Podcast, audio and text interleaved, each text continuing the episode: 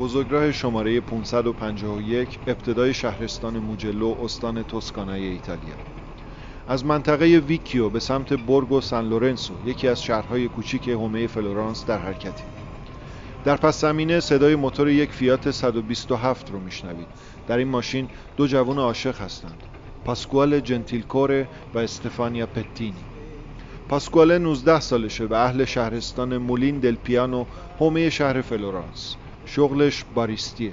استفانیا 18 سالشه، اهل منطقه ویکیوی شهر موجلو و منشی یه شرکته. امروز 14 سپتامبر 1974. الان 2 سالی از آشنایی استفانیا و پاسکواله میگذره. اونا تصمیم دارن که با برگزاری یه جشن نامزدی خودشون رو رسمی کنن. الان هم در حال رفتن به تین کلاب، دیسکوی شبانه‌ای در بورگو سان لورنسو هستن. دارن میرن به باقی دوستاشون و خواهر کوچکتر استفانیا که همین یه خورده پیش خودشون تا دم در دیسکو رسونده بودنش بپیوندن.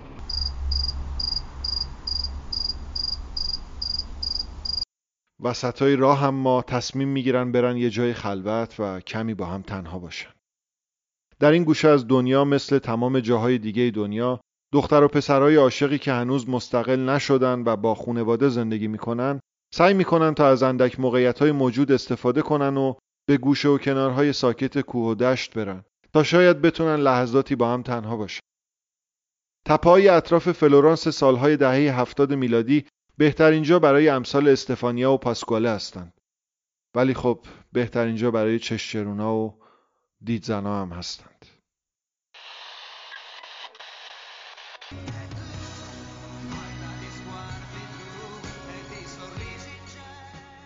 فیات 127 آبیرنگ نزدیک رودخانه سیوه در منطقه‌ای به نام فونتانینا دی راباتا پارک شد. استفانیا و پاسکواله در حالی که همدیگر رو در آغوش گرفتن شروع میکنن به بوسیدن هم. رادیوی ماشین یکی از آهنگای هیت اون روزها رو پخش میکنه. به قدری احساساتشون برانگیخته شده که انگاری دنیای اطرافشون وجود خارجی نداره. استفانیا صندلی سمت شاگرد رو به عقب خوابونده و پاسکواله محکم بغلش کرد.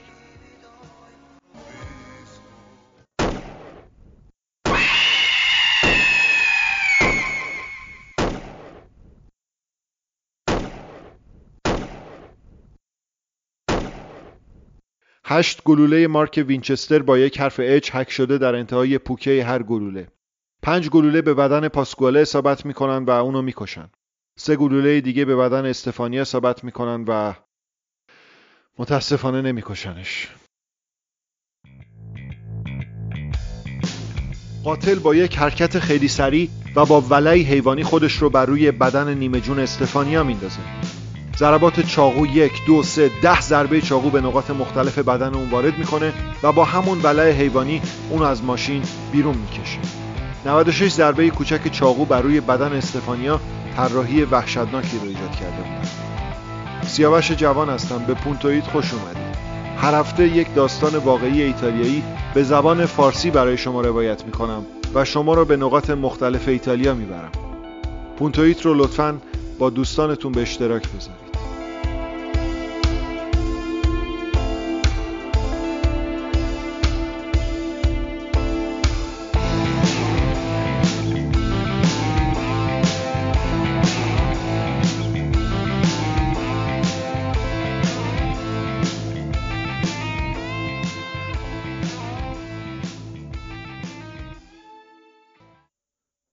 همونطور که متوجه شدید در فلورانس هستیم، یا بهتر بگم در تپه هایی که دور تا دور فلورانس وجود دارن و نقش مهمی رو در تبدیل شدن فلورانس به یکی از زیباترین شهرهای جهان ایفا میکنن. صبح روز بعد از قتل وحشتناکی که براتون تعریف کردم، صبح 15 سپتامبر 1974. هنوز کسی با خبر نشده ولی این اولین صبح بعد از دومین قتل هیولای فلورانس.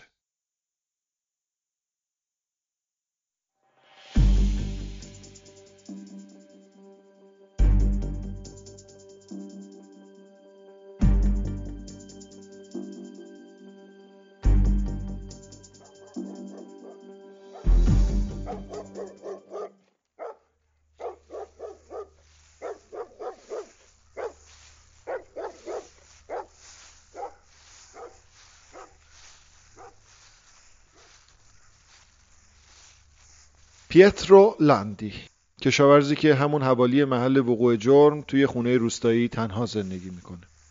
داره توی پارک جنگلی اون اطراف قدم میزنه.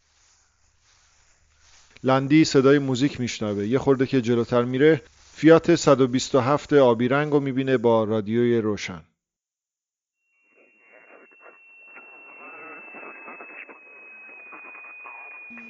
نزدیک میشه و اولین چیزی که میبینه در سمت شاگرد بوده که باز مونده بوده.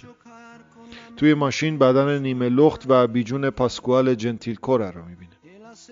بیرون ماشین با کمی فاصله درست مثل یک نمایش ترسناک جنازه استفانیا پتینی، درب و داغون و متلاشی.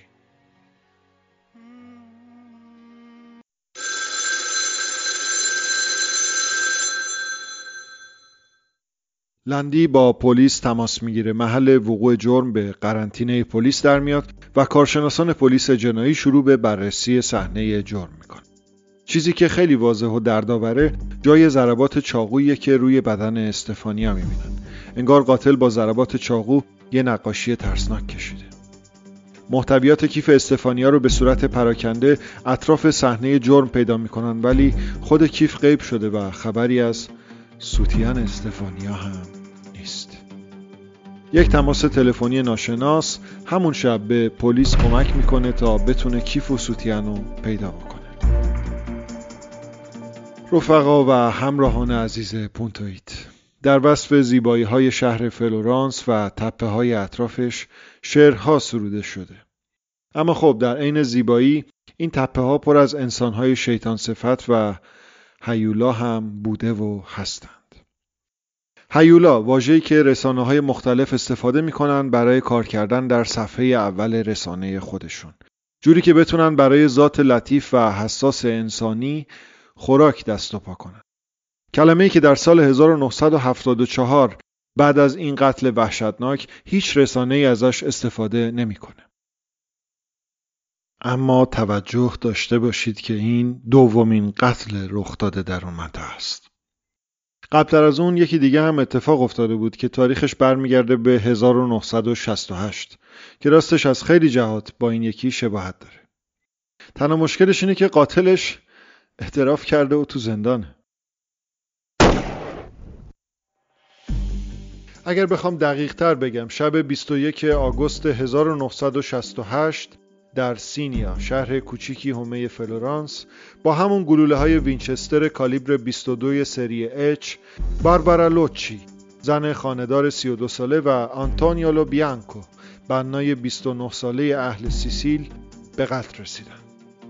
هر دوی اونها ازدواج کرده بودند، ولی باربارا معشوقه آنتونیولو بود. به هنگام قتل اونها هم مشغول عشقبازی در یک آلفا رومئو مدل جولیتا بود. آها، همه اینها رو تجسم کنید با این تفسیر که پسر کوچیک باربارا به اسم ناتالینو روی صندلی عقب ماشین خواب بوده. بعد از قتل پسر بچه که شوکه شده بود توسط یک مرد مشکوک و ناشناس تا دم در یک خونه کوهستانی همراهی میشه. مردی که در طول مسیر برای آروم کردن پسر بچه براش آهنگ باد سرد شمالی یا همون ترامونتانای آنتوان رو میخونده.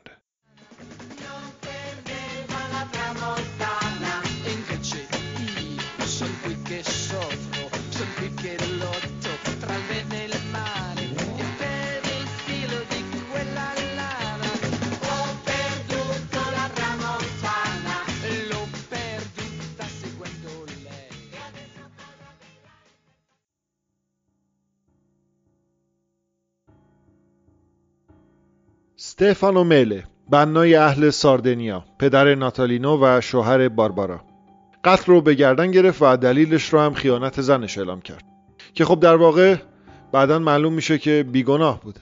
خودش در مصاحبه‌ای سالها بعد اعلام کرد که اون داستان رو سرهم کرده تا شاید حداقل در خیالات خودش از زن سابقش انتقام گرفته باشه. اون تو زندان بوده، ولی خب اون گلوله‌ها بیرون از زندان کماکان به کشتن ادامه میدادن.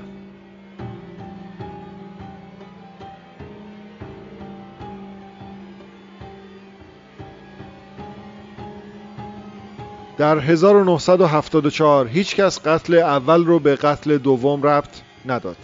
هیچکس از شباهت‌های هر دو قتل باخبر نمیشه. تحقیقات پلیس به نتیجه نمیرسه و قاتل اصلی هم پیدا نمیشه. اگر این دو قتل بخوان به هم متصل بشن و اگه واقعاً در ایتالیای اون زمان همه بخوان راجع به یک هیولا صحبت کنن، به یک قتل سومی نیازه. و بیشتر از همه چیز دوستای من، به یک دید و طرز فکر جدید نیازه.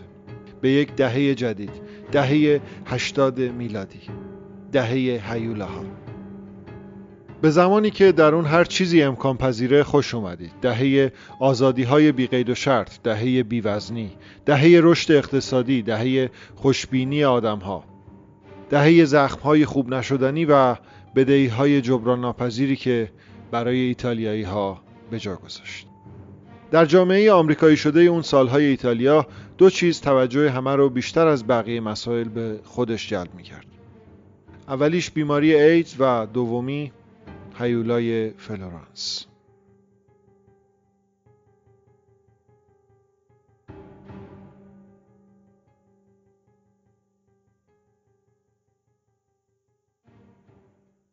Delitto a Firenze, probabilmente il mostro è tornato a colpire di nuovo. Avvalora la tesi del mostro il fatto che le vittime sono una giovane coppia. Questa volta il mostro asporta dal corpo senza vita della ragazza, oltre al pube, anche il seno sinistro.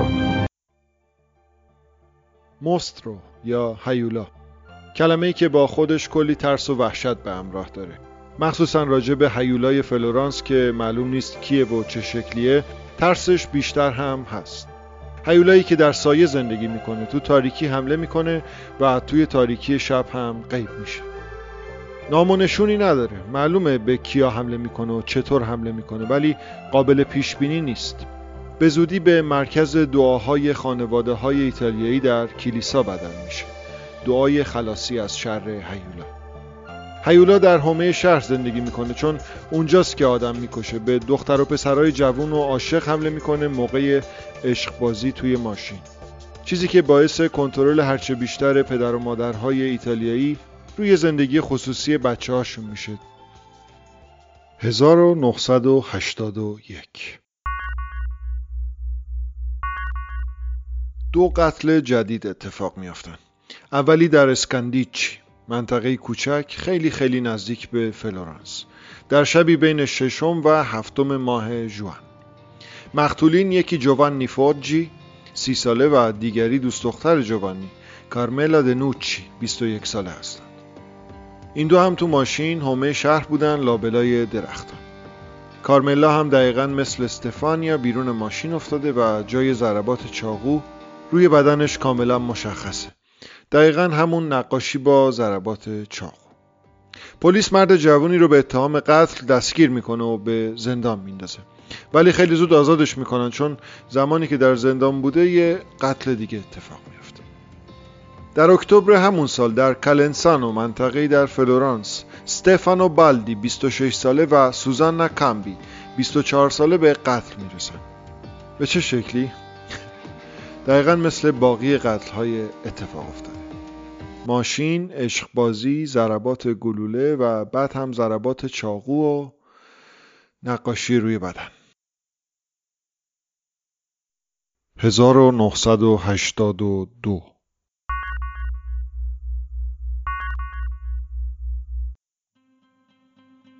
روش دقیقاً شبیه قتل‌های قبلی، نتیجه یه خورده متفاوت از باقی قتل‌ها. در باکایانو، منطقه‌ای در مونتسپرتولی، شهری در 29 کیلومتری جنوب فلورانس، در جای پارک ماشین توی یک اتوبان، پاولو مایناردی و آنتونلا مینیورینی توی ماشین خودشون هستن و دارن یواش یواش آماده میشن که کمی با هم تنها باشن.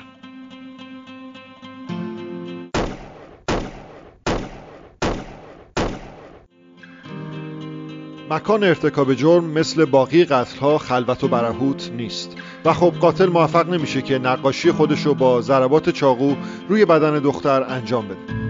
ماشین دقیقاً وسط خیابونه و جسد پاولو و آنتونلا سریعاً توسط پلیس پیدا میشه.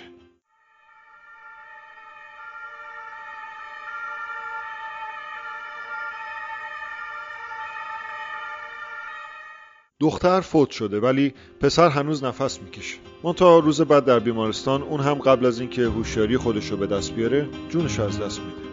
این قتل آخر اما باعث پیدا شدن سرنخ‌های جدیدی در تحقیقات پلیس میشه. بازرسان پرونده بالاخره قتل‌های 1974، 1981 و 1982 رو به هم ربط میدن. و البته اولین قتل 14 سال پیش استفانو مله رو خاطرتون هست که تو زندان بود از 1968 به خاطر قتل باربارا همسرش ولی هیچ وقت ثابت نشده بود. خیلی خوب، بعد از 14 سال کاراگاه‌های پلیس هم یادشون میاد و ازش بازجویی میکنه. در بازجویی‌ها استفانو مله اعلام میکنه که بیگناهه و به پلیس میگه که هیولای فلورانس کسی نیست جز شخصی به نام فرانچسکو وینچی. پلیس به سرعت آقای وینچی رو دستگیر میکنه و به زندان میفرسته، ولی درست زمانی که اون توی زندانه قتل جدیدی اتفاق میافته. 1983 در منطقه‌ای به نام جوگولی، باز هم حومه فلورانس، ماه سپتامبر، دو توریست آلمانی به قتل میرسن. هر دوی اونها پسر بودن. معلوم نیست که رفیق بودن یا همجنسگرا. راستش خیلی هم اهمیتی نداره. ولی یکیشون موهای بلندی داره و قاتل با دختر اشتباه میگیرتش. میشه تصور کرد قیافه قاتل و وقتی که فهمیده که جفتشون پسر بودن. اونقدری ناامید میشه که روی بدن مقتولین اثری از ضربات چاقوی ریز و درشت همیشگی نیست. درست زمانی که استفانو مله کماکان مورد بازجویی پلیس و همینطوری داره اسم آدم‌های مختلفی رو الکی به عنوان هیولای فلورانس معرفی میکنه، هیولا داره اون بیرون آدم میکشه. 1984 کلاودیو استفاناچی و پیا جیلدا رونتینی یکی مونده به آخرین طعمه‌های هیولای فلورانس. ماه جولای در فیات پاندای خودشون توسط هیولا به قتل رسیدن. قاتل سینه سمت چپ دختر رو از بدنش خارج کرده. 1985 آخرین قتل هیولای فلورانس در این سال به وقوع پیوست. دو جوان خارجی که البته جسدشون چند روز بعد از وقوع قتل پیدا شد. توی چادرشون در جنگل‌های اطراف سانکاشان و حومه فلورانس.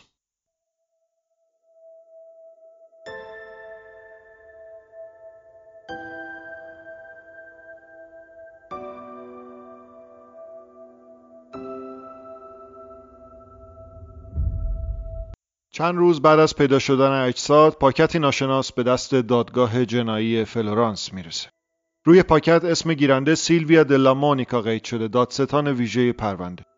لابد میپرسید توی پاکت چی بوده؟ تکه‌ای از سینه آخرین دختر به قتل رسیده.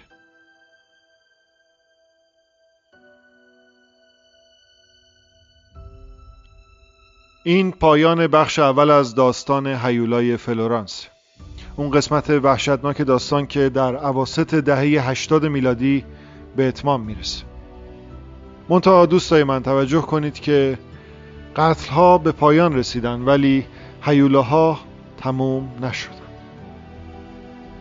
درسته، چون اگه بخوایم دقیق بشیم توی کنجکاویامون از اون تپه‌های زیبای اطراف فلورانس تمام سیاهی‌هایی که به چشم دیده نمیشن از جاشون بلند میشن و خودی نشون میدن. سیاهی‌هایی که من به شخصه ترجیح میدم که راجع بهشون هیچی ندونم.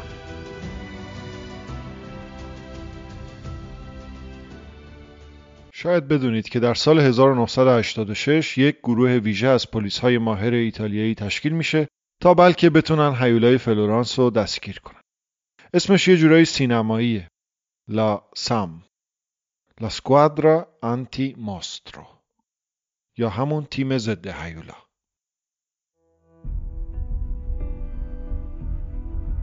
اعضای گروه سام تشکیل شدن از مارشال پیترو فریلیچی که عضو پلیس کارابینیری ایتالیا بوده و الان دوران بازنشستگی رو سپری میکنه. ریکاردو لامپری که الان هم در اداره پلیس فلورانس مشغول به کاره. کالیستو دی جنوا الان در پلیس گشت فلورانس کار میکنه. الساندرو ونتورینی و لویجی ماتئی که جفتشون بازنشسته شدن و مارشال آرتورو مینولیتی که الان فرمانده کل پلیس کارابینیری فلورانس. رئیس گروه کسی نیست جز روجرو پروجینی، یکی از موفق ترین کاراگاه‌های اون روزهای ایتالیا، کسی که الان بازنشسته شده و دوران بازنشستگی رو با خانواده و سگ‌های زیبای مسابقه‌ای خودش می‌گذرونه. پروجینی 5 سال هدایت گروه سام رو به عهده داشت. 5 سال تمام تحقیقات تا سال 1991. سالهایی از تحقیق و بررسی، پیدا کردن سرنخ‌های درست و غلط. هیولای فلورانس دیگه به یک اسم عامیانه توی فلورانس تبدیل شده بود. همه جا اسمش بود. قسمتی از سالهای دهه 80 میلادی ایتالیا و ایتالیایی ها. درست در ابتدای دهه میلادی جدید در سال 1991 گروه سام تمرکز خودش رو روی یک نام جدید میذاره که به شکل خیلی ناراحت کننده‌ای مشهور میشه. پیترو پاچانی.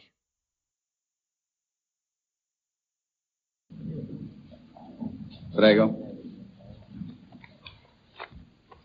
Io la rimetto nelle vostre coscienze, ho detto tutto nei memoriali e compagnia bella, ho sempre lavorato nei campi senza allontanarmi e da questi fatti io sono innocente come il Dio sulla croce, credetemi, verrà fuori, lo prego notte e giorno, guardi, faccia scoprire la verità e questo Gesù è mio fratello, io ho voluto bene a tutti.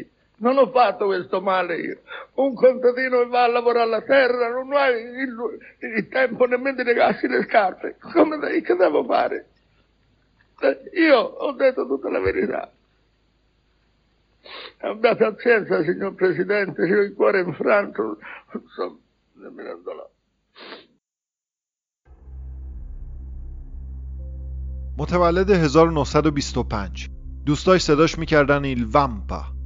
در اون سال پاچانی به دلیل تجاوز به 2 دختر خودش تو زندان به سر میبره.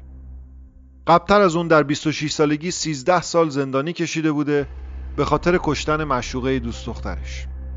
بعد از اینکه با ضربات چاقو پسره رو میکشه، دوست دختر خودش رو مجبور میکنه تا با جنازه پسره رابطه جنسی داشته باشه. اون سال بعد از دستگیری پاچانی اعتراف کرد که یه حمله عصبی بهش دست میده درست زمانی که میبینه دوست دخترش داره سینه سمت چپ خودشو به معشوقش نشون میده. قبلتر از این داستانها در سال 1985 از فردی ناشناس نامه‌ای به دست پلیس رسیده بود که در اون نامه از پلیس خواسته شده بود تا در مورد پاچانی تحقیق کنه. گروه سام هم میونه همه مظنونین به اسم پاچانی رسیده بودن. پاچانی در سال 1993 ماه ژانویه به اتهام کشتن 8 زوج دستگیر میشه. 19 آپریل 1994 اولین جلسه از دادگاه پاچانی شروع میشه. دادگاهی که از جهت توجه رسانه‌ای یکی از پرطرفدارترین تحقیقات پلیسی در تاریخ کشور ایتالیا است. یک نمایش عجیب و غریب و به طرز باور نکردنی ترش. Io ho voluto bene a tutti nel mondo e ho considerato tutti i fratelli come Dio manda nel Santo Vangelo, perché il mondo si è fatto noi. Dice amatevi tutti come fratelli, perché siamo tutti fratelli nati da 2 progenitori, Adamo ed Eva. È tutto di lì che viene la generazione. Io ho sciuto donne e io l'ho amate le donne e l'ho adorate perché è l'unica cosa che si può avere nel mondo. Non do voluto male alle donne, io l'ho adorate e l'ho amate. پایان دادگاه پاچانی اول نوامبر سال 1994. Il popolo italiano. La Corte d'Assise di primo grado di Firenze, sezione prima, dichiara Pacciani Pietro colpevole di delitti a lui ascritti.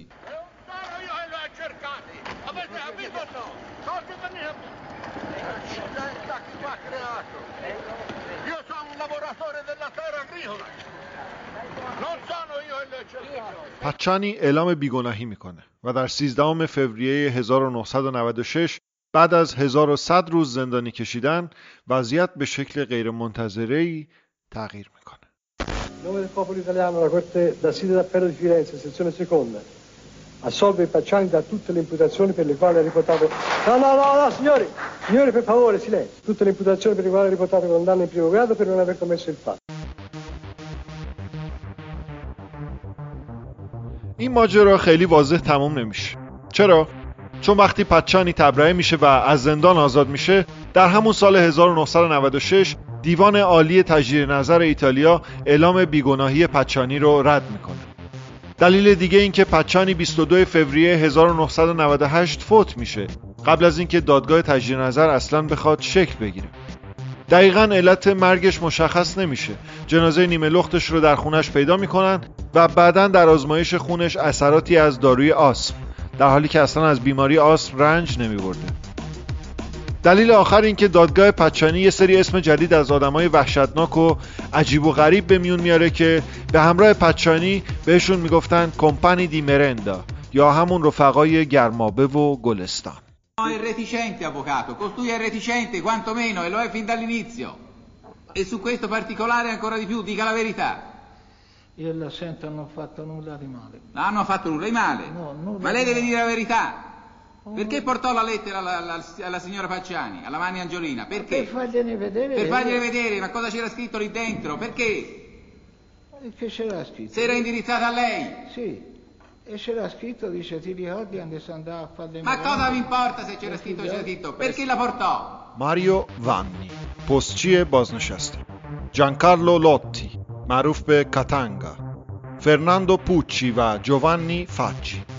یک گروه متشکل از یه سری آدم درب و داغون و دائم الخمر که همشون سالهای نوری از ایده وجود یک قاتل زنجیره‌ای که برای چندین سال فلورانس رو به تسخیر خودش درآورده بود دور بودن.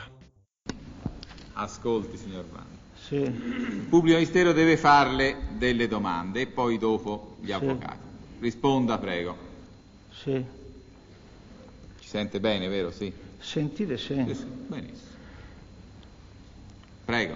Signor Vanni, che lavoro fa lei? Io sono stato a fare delle merende con i Pacciani, no? No, scusi un attimo. Allora, non ho... Vedo che qualcuno le ha già detto cosa deve dire, mi fa piacere. Guardi, lei comincia male, sa perché? Lei comincia male perché sembra che venga a recitarci una lezioncina e si è imparato prima. Lei deve solo rispondere alle domande, a quello che le viene chiesto.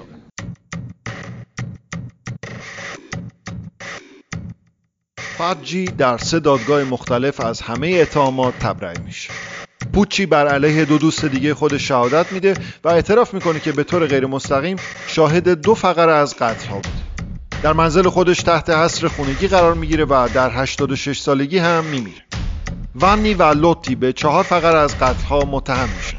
به زعم دادگاه 2 فقره از قتل‌ها رو به همراه پاچانی انجام داده بودن و 2 تای دیگر رو مستقیما خودشون 2 تا. پرونده بسته شد. سخت میشه باور کرد رفقا.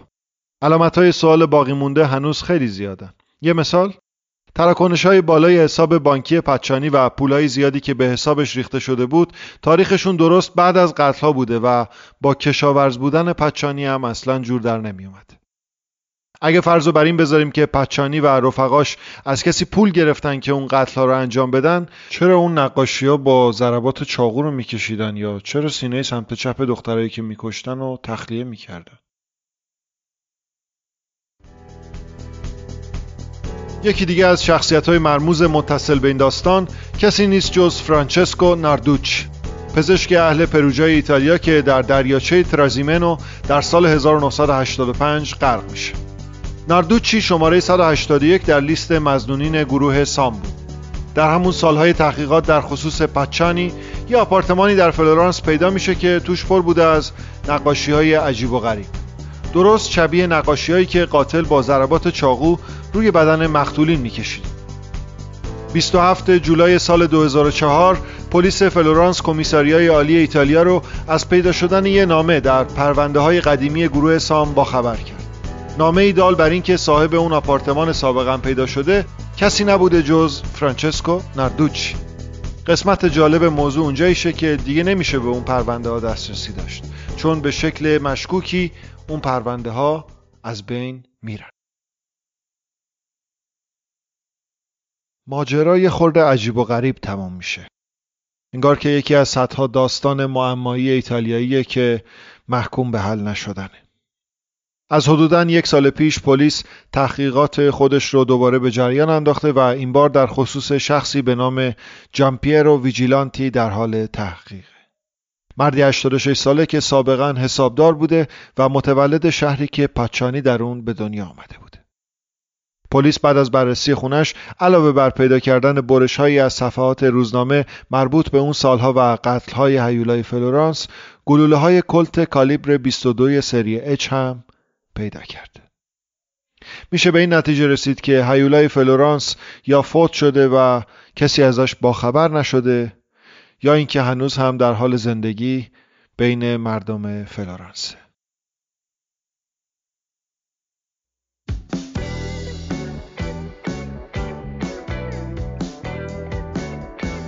این اپیزود اول از پادکست پونتویت بود. شما میتونید برای دیدن کلمات و جملات کاربردی ایتالیایی مربوط به این اپیزود، همینطور مطالب تکمیلی در خصوص ماجرای هیولای فلورانس، عضو کانال تلگرامی و یا صفحه اینستاگرام پادکست پونتویت بشید.